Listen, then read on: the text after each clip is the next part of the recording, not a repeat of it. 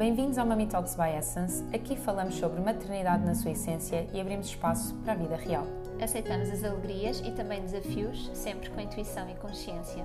Eu sou a Filipa, especialista em medicina tradicional chinesa e diretora da Essence. A Essence Prime Care tem um programa de maternidade com terapias complementares e equipa multidisciplinar para apoiar famílias nesta viagem que é a parentalidade. Eu sou a Catarina Gaspar, sou doula desde a pré-conceição, sou professora de Kundalini Yoga e o meu grande objetivo é contribuir para famílias mais felizes, saudáveis e divinas. Trazemos informação e empoderamento, reflexões e questionamento e queremos que se sintam em casa. Aqui, já sabem, damos várias gargalhadas e a leveza é a premissa. Vamos, Vamos a isto? Olá! Muito bem-vindos! Este episódio conta com o patrocínio da Organic India. É uma das marcas de suplementos que eu mais adoro. Suplementos e não só, porque nós estamos a ver um chazinho muito bom. Qual é que é o teu? Olha, é, eu estou a usar em, em saqueta, porque é mais prático aqui, e é um Sweet Rose. É mas este. também há em Sim. folhas, eu não sabia. uhum, Aliás, eu não sabia que havia chás na Organic India. Ah, só conhecias os suplementos? Sim. Pois, exato. Que me acompanha há alguns meses. Sim, é verdade. Hum, eu gosto imenso dos suplementos e dos chás. Os chás, uh, aqui uma coisinha que vos vou dizer, mas às vezes só uma saqueta dá para pôr no bolo inteiro. Isto quando eu não tenho, não tenho assim Em folha. em, em folha, que eu gosto particularmente de- de usar. Mas gosto bastante. Acho que é, é, é um dos chás que eu mais, que eu mais bebo. Não todos os dias, porque eu tenho Hum, muito aquele foco de não beber chá todos, todos os dias.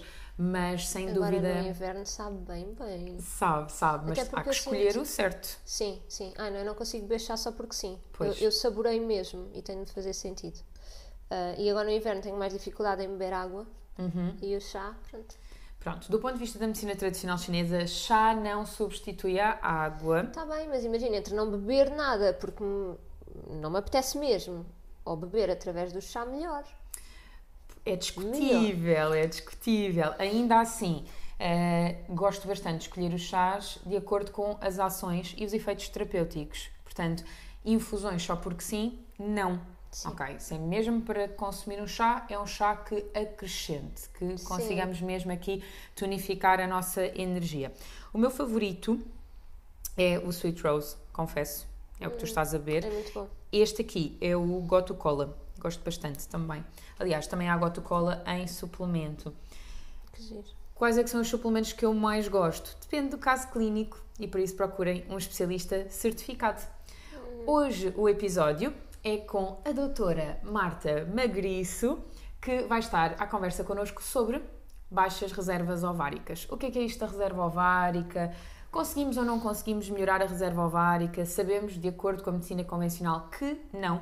É um parâmetro que supostamente está sempre em declínio, mas a nossa experiência diz algo diferente. Por isso, obrigada Marta por estares aqui connosco, por transmitires o teu conhecimento, sendo que esta é a tua área de eleição, a fertilidade e a gestação. Verdade. Olha, obrigada pelo convite. Gosto muito de estar aqui convosco. Gosto muito de estar aqui a falar deste tema que não é tão explorado ou começa só agora a ser mais explorado na área da fertilidade. Eu acho que há aqui muita coisa para, para desmistificar, não é? Olha, o que é que é a reserva ovárica? Conta-nos um bocadinho. Então, a reserva ovárica vai representar aqui a quantidade, mas não só a quantidade, também a qualidade dos folículos que estão presentes ahm, nos ovários. E por isso é que é aqui um marcador tão importante de fertilidade. Mas eu queria mesmo frisar aqui esta parte do não é só a quantidade, porque até há bem pouco tempo nós achávamos isto, não é só, só determina a quantidade de folículos que nós temos, mas não, determina também a qualidade. Portanto, nós até podemos ter ah, poucos folículos, mas os poucos que temos, podemos potenciar a sua qualidade ao máximo para, então, aumentarmos a possibilidade de uma gravidez e para diminuirmos as complicações ah, que podem surgir durante a gravidez, nomeadamente aqui as, as alterações genéticas. Muito bem. E, hum, portanto, nós temos aqui ah, uma das nossas melhores formas de medir esta reserva ovárica é através de análises sanguíneas, não é? Nós podemos medir através da AMH, que é a hormona antimuleriana, em português é HAM. Corrijo-me se em algum momento eu disser algo mais geneira, mas efetivamente também podemos verificar a nível ecográfico, perceber exatamente o que é que está a acontecer em cada ciclo. Porque nós podemos ter uma reserva ovárica, mas efetivamente estar a ter um resultado em cada ciclo que é diferente. De que forma é que a nutrição, os suplementos alimentares, e vou incluir também aqui, puxar um bocadinho a brasa à minha sardinha, mas porque efetivamente trabalho bastante com a Marta neste, neste âmbito e temos, uh, temos tido bastantes resultados, mas também a medicina tradicional chinesa e nesta área, também um bocadinho ayurvédica, acabam por ter um resultado inacreditável. Consegues explicar-nos porquê, Marta? Olha, então, existem aqui muitos fatores que podem influenciar esta, esta reserva ovárica.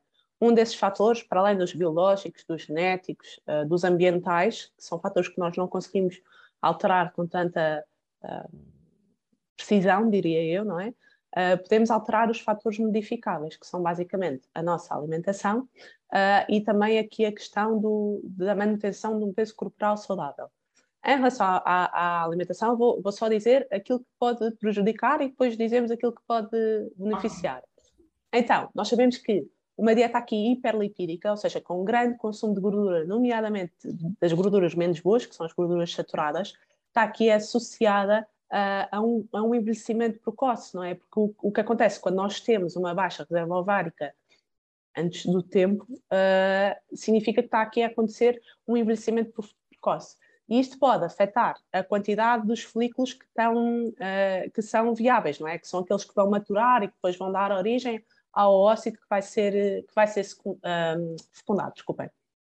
Depois, houve aqui um estudo recente que, que reportou aqui uma, uma associação entre, a, entre aquilo que é a percentagem de energia que nós consumimos através de fontes de gordura, ou seja, quanto mais fontes de gordura nós consumimos e gorduras menos boas, mais os níveis da, desta hormona antimuleriana descem. Não é? Uh, em relação ao peso corporal, é só dizer que, lá está, em especial aqui a obesidade, está muito associada àquilo que são flutuações no nosso balanço energético e estas flutuações, por sua vez, vão condicionar aqui a, a função uh, ovárica. Agora, concretamente em relação à alimentação, o que é que nós podemos fazer e será que isto da alimentação então tem um impacto positivo ou não nos meus valores de, da AMH, alimentação e suplementação?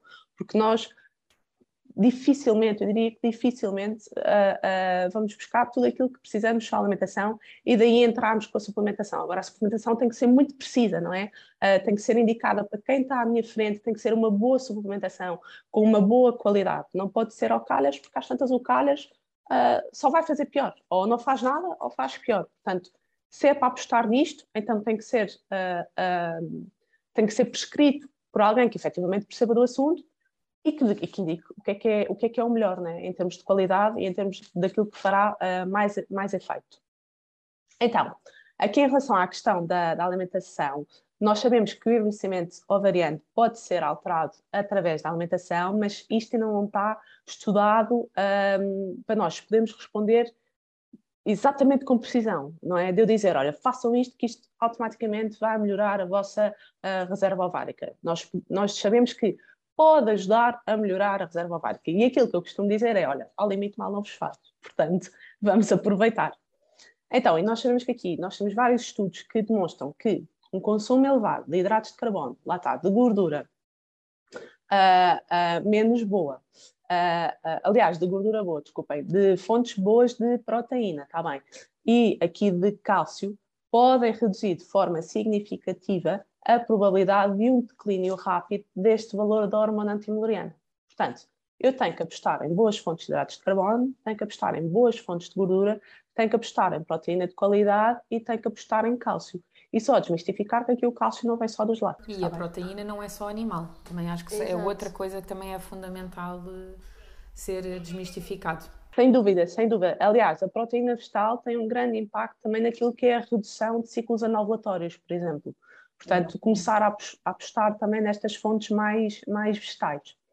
E depois, para além disto, aquilo que nós sabemos também é que as frutas, nomeadamente os frutos vermelhos, estão, uh, estão associados, ou seja, quanto maior o seu consumo, uh, menor é a redução anual dos níveis da AMH, porque a AMH vai reduzindo ao longo do tempo, não é? É expectável que isto vá acontecendo à medida que nós vamos envelhecendo. Então, em vez de acontecer de forma muito rápida, de haver aqui uma redução muito rápida por ano, Estas frutas vermelhas, quanto mais consumidas, ajudam a diminuir, a reduzir uh, esta, esta reduzir, desculpem, a redução rápida dos valores uh, da, da AMH. Por outro lado, o consumo de carne, já que falámos aqui da proteína animal, quanto maior o consumo de carne, então mais rapidamente eu estou a acelerar o declínio da AMH. Está bem? Porquê é que eu falo nisto? Porque as frutas vermelhas têm aqui um componente muito, muito importante, que são uh, as propriedades antioxidantes, não é? E nós vamos precisar dos antioxidantes para proteger uh, os nossos folículos. No fundo, o, para vocês terem, uh, vocês, ou seja, para quem nos está a ouvir ter uma ideia, o ovário Uh, concentra e o óvulo concentra o maior número de mitocôndrias que nós temos no nosso organismo. Estas mitocôndrias são responsáveis por produzir energia. Problema: quando produzem energia, também produzem uma coisa que se chama espécies reativas de oxigênio, que vai deteriorar aqui um bocadinho a qualidade uh, uh, do meu óvulo. E daí entrar o papel dos antioxidantes. Os antioxidantes ajudam aqui uh, a equilibrar isto. E daí ser tão importante, as frutas vermelhas são uma destas grandes fontes de, de, antioxidantes. Depois, os antioxidantes lá está, têm sido muito associados a este a este efeito protetor do óvulo e fazem com que o óvulo uh, uma coisa que se chama uh, a atresia folicular, ou seja, não deixam que o óvulo envelheça tão depressa, como se ficasse mirrado, não é? Isso não, não deixam que isso, que isso aconteça e previnem aqui um bocadinho a, a degeneração. Depois, mais dentro, dentro, dos antioxidantes, temos também os polifenóis, uh, e houve aqui um estudo recente também que demonstrou que havia uma diminuição uh, uh, da contagem de folículos através do uso do resveratrol. Nós podemos encontrar o resveratrol, por exemplo, no vinho. Não é para andarmos a beber litradas de vinho, mas um bom consumo, um bom vinho, numa boa quantidade, pode fazer diferença. Vamos também buscar antioxidantes à vitamina C e não tem que ser só frutas cítricas, podemos ir buscar os espinafres, podemos ir buscar o tomate, pimento, são boas fontes. E depois vamos ter também aqui um papel muito importante da vitamina E, e do selênio. No fundo, ajudam aqui a proteger dos danos provocados por estas espécies reativas de oxigênio e aqui apoiam a normal função um, de, uh, celular. Depois há aqui coisas, dois pontos muito específicos e, nós estes vamos ter que, uh, podemos ir buscar um bocadinho a alimentação, mas vai ser maioritariamente suplementação, que é o Q10 e a N-acetilcisteína, um, que é o NAC, chamado NAC. Vou, vou chamar de NAC, é muito mais fácil do que estar a dizer o outro nome. Uh, portanto, nós, o que nós sabemos é que se suplementarmos, pelo menos durante três meses, e as pessoas têm muito esta ideia, por isso eu, eu friso isto, olha, não é efeito imediato, também não é tipo, eu começo a tomar hoje, amanhã isto já está impecável. Não, é ao longo do tempo, eu preciso pelo menos uh, de três meses. E estes dois suplementos, o Q10 e o NAC, têm aqui sido implicados naquilo que é a redução do stress oxidativo, vamos bater sempre ao mesmo, papel antioxidante, não é? E parece melhorar a qualidade da reserva ovárica e também no recrutamento folicular. Também, portanto, eu até posso ter folículos espetaculares, até posso ter muitos, mas eu tenho que garantir que há aqui um correto uh, recrutamento, não é? Para depois dar ori origem a todo o processo de, de ovulação. Sobre aqui a suplementação de NAC, o que eu vos posso dizer é que esta também vai potenciar a ação de uma coisa que se chama glutationa, que é o maior antioxidante aqui do nosso corpo e que é muito, muito preciso aqui para uma boa manutenção solar e também para a regeneração das nossas hormonas. Ele não é muito associado a isso, mas é muito importante para a regeneração do estrogênio, para a regeneração da progesterona e para a regeneração da testosterona, que nós, senhoras, também temos que ter em níveis adequados. Isto não é só para os homens, há aqui qualquer coisinha que também é para nós. Uh, e basicamente, uh, isto também vai apoiar, o, o, o, NAC também vai apoiar aqui o correto funcionamento do fígado, que é onde está aqui associada então grande parte da nossa glutationa. Oh, Filipe, por acaso queria-te lançar aqui uma questão, mas, mas diz-me, diz-me, não é na, na, medicina tradicional chinesa o, o, fígado tem aqui um papel muito, muito importante naquilo que é a regulação do ciclo menstrual, não é? Sem dúvida, e tu estavas a falar, e é inevitável, para quem me conhece, eu faço traduções em automático. Um, isto é um tema que eu estou mesmo muito confortável, lá está, nós trabalhamos nisto o dia a dia. Aliás, eu comecei em off a dizer assim: não preparei nada, por isso vou falar, vou falar de cor. E, e efetivamente, tudo o que está relacionado com a questão hormonal é diretamente na energia do rim e do fígado, ok?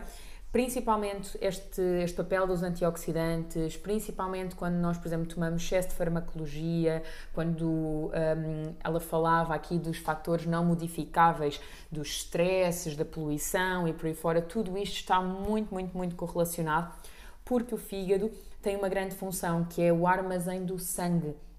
É ele que o armazena, é ele que de alguma maneira tem que garantir eh, este bom reservatório para depois outros órgãos o meterem a circular, a difundir, o produzirem, por aí fora. Uhum. Mas tem ainda uma outra função. Nós dizemos que ele é o general da energia, porque quando a energia eh, de alguma maneira está bloqueada, é porque a energia do fígado está diretamente bloqueada. É ele que é responsável pelo livre fluir de chi, de, uhum. de energia. Então, quando a Marta está a falar disto, ela está garantidamente, para quem é estudista de medicina chinesa e está a ouvir, ela está garantidamente a dizer que nós temos a nossa essência vital, a nossa energia do rim está em pleno déficit, porque efetivamente a componente de nutrição não está adequada e não está a dar suporte, e então nós podemos vir aqui dar suporte para que esta energia, que é findável, não dá para aumentar o reservatório, nós a consigamos conservar tão bem quanto possível uhum. e garantir o livre fluir destas hormonas, garantir a limpeza máxima do nosso organismo, por isso é que se fala tanto de desintoxicar o fígado, ainda que isso possa ser algo excessivo na minha visão, uhum. mas garantir aqui efetivamente este equilíbrio energético para então podermos desencadear um bom processo na nossa vida reprodutiva não é? Então, fazendo aqui um, um paralelismo leigo, porque eu, antes de começarmos isso, eu vou estar como espectador a aprender, porque, ok. Agora que tu disseste, porque a reserva ovárica nós tendemos a achar que é isto, né? é, tipo, é, é, é fatídico. Do, Sim. Vem a análise, pronto, ok, está baixa, não e é dá, é baixo, porque os, os óvulos não vão crescer, não é? Nós nascemos com os óvulos, portanto, temos estes, acabou-se. Se eles estão a ser gastos, estão a ser gastos e pronto. E, e, isso é o que eu acompanho a nível emocional, não é? Receber esta notícia e pronto, ok. Desculpa, Catarina. pronto, ok. Acabou-se. É, pronto, tenho o meu destino traçado e agora como é que eu lido com isto? E agora tu estás a dizer essa questão da conservação e veio assim na minha cabeça, tipo, ok, então nós temos um fresquinho que tem uma data de validade e esta data de validade não vai ser mudada. Mas até à data de validade vamos fazer tudo o que seja possível uhum. para manter com uma boa qualidade. E isso é uma nova visão para mim. E é uma bom. outra coisa que era o que nós falávamos no Mami Talks em outubro. Sim, quando tivemos logo, também. quando nós tivemos logo a primeira palestra que foi como obstetra, Sim. ela dizia, ginecologista obstetra Exato. especializada em fertilidade, ela acompanha muitos destes casos, acompanhamos muito as três. E é algo que ela partilhava. Aliás, foi uma pergunta de uma, de uma seguidora, de uma, de uma, Sim, participante, uma participante o, se esta AMH, se esta reserva ovárica era possível de aumentar. E ela, no seu bom humor, dizia: No meu ponto de vista, não, mas eu já vi o oposto. E ela vê isto frequentemente. Aliás, ela falou, deu um exemplo em concreto de uma uhum. subida assim dramática e que ela disse mesmo: é impossível isto ser uma, uma alteração de laboratório. Ela fez logo este comentário. E hum, na visão da medicina chinesa, quando nós fazemos as análises, nós temos que escolher o melhor momento do nosso ciclo e a melhor altura da nossa vida para fazer as análises, porque aquilo é o melhor uhum. de nós. Mas reparem, é o melhor de nós naquele momento. Uhum.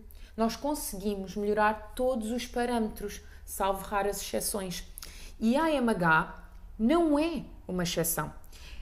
A nossa tradução energética é como se eu dissesse assim: neste momento em que o meu organismo se sente a envelhecer, ele não está preparado para transmitir vida a outro ser e dar-lhe suporte durante nove meses e parir e amamentar uhum. e estar aqui para o seu crescimento.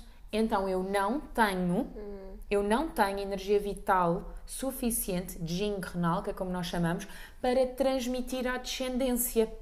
Uhum. E a parte mais importante disto é, então e se eu nutrir? Então e se eu disser ao teu organismo que há possibilidade de conservar isso a um nível que efetivamente o teu organismo não se vai sentir em perigo de sobrevivência. Uhum. Se efetivamente ele conseguir, estamos aqui ao pé do comboio, estamos mesmo à beira-mar, assumimos o barulho. Uh, se só ouvirem aí um barulhinho, não estranhem. Um, mas é, é como se o nosso organismo percebesse exatamente, ok, então eu agora tenho margem para cuidar de mim, consigo nutrir-me o melhor possível e o primeiro passo é sempre, sempre a nutrição, sempre. Nós fazemos do nosso alimento a medicina. E só depois disso é que nós suplementamos. Nós não suplementamos quando a alimentação está errada. Isso é um mau princípio. Primeiro a alimentação correta, primeiro uma, uma adequação ao estilo de vida, na medida do possível, ok? E depois disso, então, nós suplementamos com aquilo que o nosso organismo não está a conseguir captar para si. Uhum. E a nutrição tem um papel inacreditável. Tudo isto que a Marta está a dizer, isto está em evidência científica. Portanto, é, é fundamental. Possível de fazer, percebes? eu acho que a nossa lógica é sempre muito essa, uh, que é, olha, nós não estamos aqui para complicar, porque complicada já a coisa é, nós estamos aqui para facilitar, não é? Uh, portanto, e estamos aqui para vos dar saúde, tanto quanto possível, para, para, apoiar a vossa saúde, para apoiar o correto funcionamento do nosso organismo. Isto não é, eu, eu costumo dizer muito isto nas consultas, porque normalmente um, os casais, as mulheres chegam com, com muita esperança depositada na parte da alimentação. E ainda bem, ainda bem, porque efetivamente conseguimos ajudar. Mas não é o milagre, está bem? E é preciso também dizer isso. Olha, isto ajuda, isto apoia muito o correto funcionamento, mas nós não vos conseguimos garantir que só com isto uh, vai, ser, vai ser o suficiente. E daí então temos esta, toda esta abordagem multidisciplinar, não é? E trabalharmos em, em conjunto, que eu acho que é, é, é uma coisa fantástica e é muito bom perceber que, por exemplo, no nosso caso, uh, nós conseguimos trabalhar as duas, nós conseguimos fazer com que a medicina tradicional chinesa vá de encontro aqui com uma coisa que poderá, poderia ser mais convencional, uh, como a nutrição e a alimentação. E, e, e é ver como, como faz tanto sentido, não é? Tu às vezes dizes-me, olha, não faças só isto e isto, porque uh, vais criar aqui um déficit ou vais não sei o quê, e há sempre forma, há sempre forma na nossa alimentação de nós arranjarmos um substituto. Sempre. Não dá para comer brócolis, não há problema, come feijão verde. Não dá para fazer laranja, tudo bem, faz frutos vermelhos, uh, come tomate, não é? Há sempre uma maneira de nós uh, conseguirmos fazer isto, não é? E de potenciarmos o máximo de saúde uh, deste, deste, deste organismo uma das coisas que eu mais gosto ao trabalhar com a Marta, isto aqui assim, um à parte, é que uh, nós na Essence deixámos de fazer só dietética, porque a Marta efetivamente consegue compreender o nosso diagnóstico quando o paciente vem e eu já tenho a liberdade, a facilidade e obrigada de poder dizer assim: Marta, esta pessoa tem déficit de tecido base com presença de mucosidades.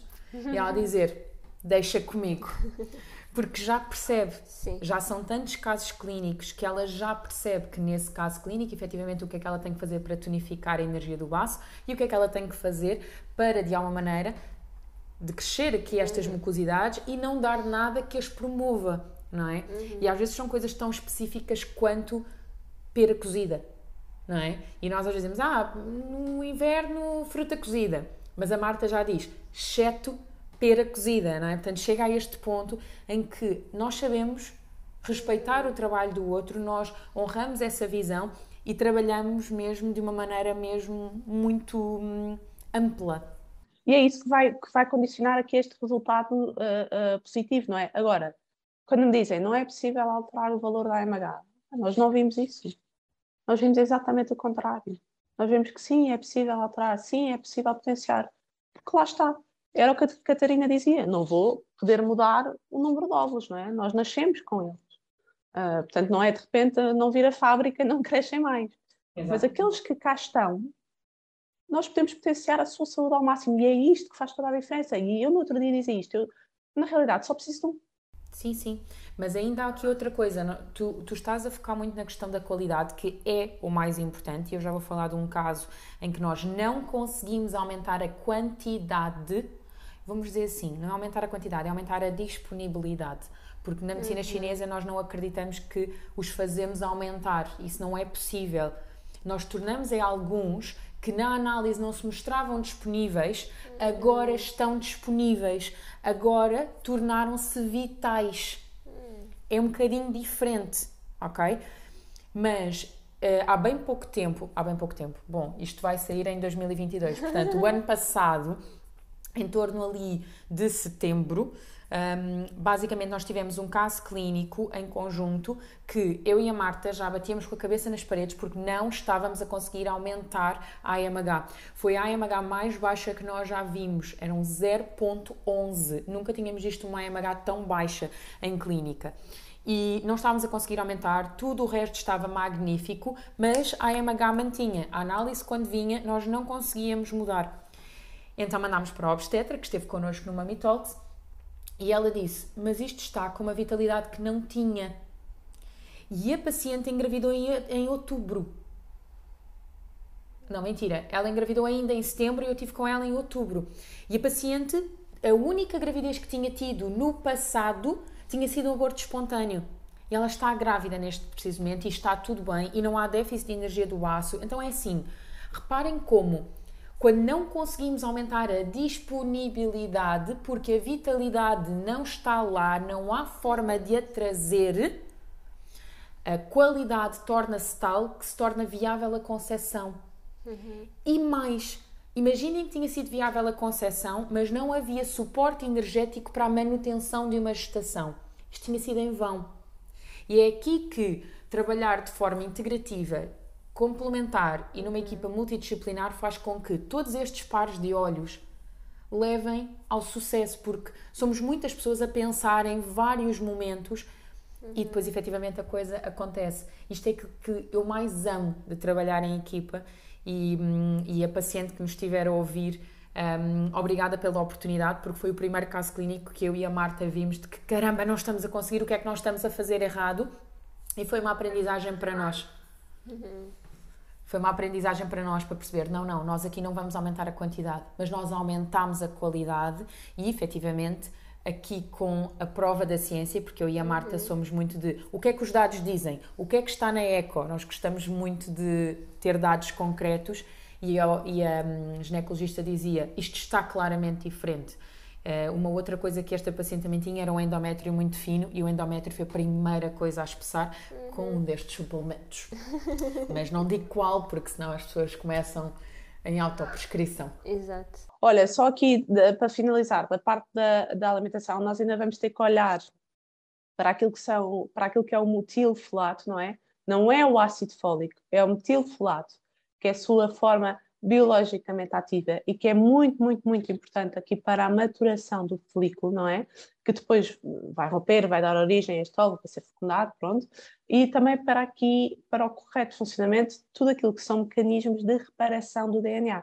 Eu também tenho que ter aqui um DNA funcional e que seja capaz de se replicar. E o metilfolato vai ser uh, uh, fundamental e aqui nós sim podemos ir buscar fontes alimentares, sem dúvida alguma. Eu gosto muito de, um, nas indicações que dou da alimentação, dar sempre aqui os alimentos que nós podemos procurar que têm maior quantidade e então, uh, se for preciso, ajustar aqui a parte da, da suplementação.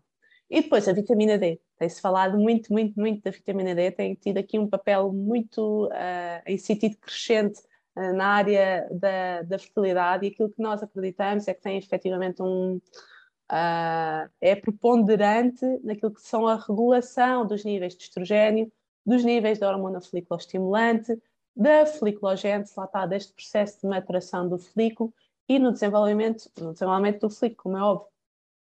E também existem aqui alguns estudos recentes relativamente aos efeitos da suplementação uh, da vitamina D nos valores da AMH e, e, e depois que vão relacionar isto com o estado ovulatório, não é? Está, vai estar relacionado com o estado uh, ovulatório da mulher. Ou seja, se eu suplementar uh, a suplementação aqui em mulheres uh, anovulatórias uh, com SOP, o que acontece é que isto parece diminuir aqui os níveis da AMH, porque na SOP, na síndrome de ovários poliquísticos, nós temos os níveis muito, muito elevados, não é? Para além daquilo que seria o espectro como se fosse uma hiperestimulação ovárica, mas não é. Exatamente, exatamente. Uh, e então, aquilo que a vitamina D vai fazer é que vai ajudar aqui a estabilizar, a reduzir, aqui queremos o contrário, é? vai ajudar aqui a estabilizar os níveis de AMH. Por outro lado, se nós temos mulheres que ovulam sem síndrome de ovários poliquísticos e, aquilo, e, e que têm uma baixa uh, reserva ovárica, não é? tem uma, um, um valor da AMH baixinho, aquilo que a vitamina D vai fazer é precisamente o contrário. E isto é muito curioso ver como está relacionado com o nosso estado de ovulação, não é? Se estamos a ovular, se não estamos a ovular, é muito curioso de, uh, de perceber. Sim, assim em modo fecho, porque estamos mesmo aqui no tempo limite, um, um dos últimos estudos que eu vi e que eu gostei bastante foi de começarem a pensar traduzir o nome de vitamina D para hormona D, porque é das únicas vitaminas que efetivamente começa a ter tantos papéis fundamentais que acabam por ser precursoras e coadjuvantes nestes processos hormonais que se começa a questionar se efetivamente devemos designá-la como vitamina D ou vitamina D com papel de hormona D eh, é, é, algo que efetivamente a nível de estudos tem sido, tem sido alvo de discussão, de um modo geral. Marta, mais alguma coisinha que queiras dizer assim às pessoas? Olha, potenciem aqui a vossa saúde, uh, usem a alimentação como estratégia. Se não tiverem a conseguir sozinhos, procurem-nos, que nós estamos cá para, para ajudar. Sem dúvida. Muito obrigada, obrigada, por terem assistido a este episódio. Muito obrigada à Organic India por ter estado connosco, um, mas sobretudo por fazer parte do nosso dia a dia em clínica e dos nossos pacientes. O resto, um bom dia, subscrevam, façam gosto, partilhem e até breve. Até para a semana.